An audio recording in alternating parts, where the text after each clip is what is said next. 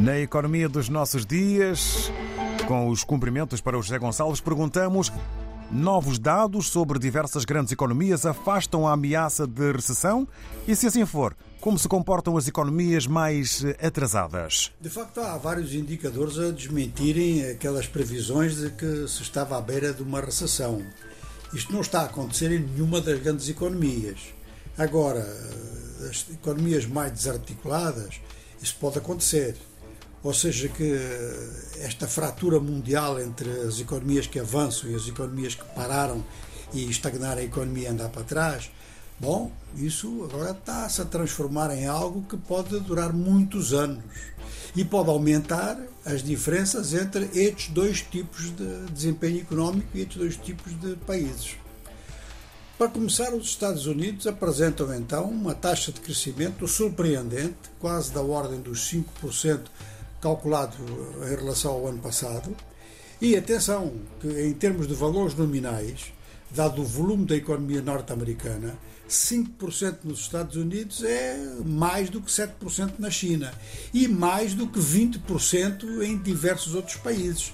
Ou seja, que o ponto de que se parte, o montante de cada PIB, logicamente que apresenta diferenças quando trabalhamos na base dos percentuais.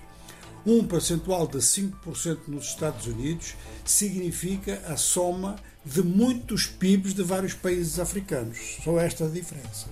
De maneira que a China também parece ter, pelo menos, contido a inflação, não a deixar crescer. A mesma coisa acontece com a Índia e está a acontecer com a União Europeia com o Brasil. Em relação à Rússia, há uma grande incerteza. A Rússia está com uma série de medidas de caráter financeiro que têm muito a ver com a economia de guerra, mas de qualquer forma a situação nas 10 maiores economias do mundo é esta e eh, a medida tomada pelo, ou a decisão tomada pelo Banco Central Europeu de não mexer a taxa de juros não é surpreendente neste quadro. E é muito provável então que a Reserva Federal norte-americana venha a considerar os mesmos elementos. No entanto, nos Estados Unidos há quem discuta porque o consumo das famílias e a aquisição de, de casas, de, de, residências, é algo que subiu bastante. É isto que faz, aliás, o PIB subir também. Será que a Reserva Federal Norte-Americana teme um superaquecimento e que esta tendência se mantenha, que as pessoas continuem a despender muito e vai então tomar medidas para conter isso? Bom, isso é o que vamos ver na próxima reunião. Já sabemos que a próxima reunião do FED vai apresentar divergências e o importante é saber quem é que é majoritário.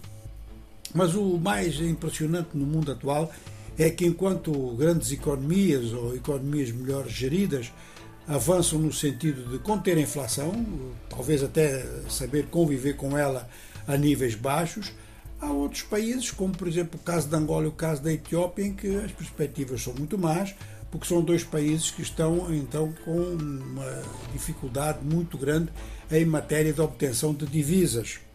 E isto é sobretudo importante na medida em que são países que importam bens de primeira necessidade. É por isto que achamos que os grandes bancos centrais não vão decretar aumentos eh, das taxas de juros e é por isso que achamos que o mundo está numa grande fratura, acentuou mesmo essa grande fratura do fim da pandemia para cá. E muito obrigado. Assim ficamos eh, com a resposta a mais uma questão colocada ao José Gonçalves na economia dos nossos dias.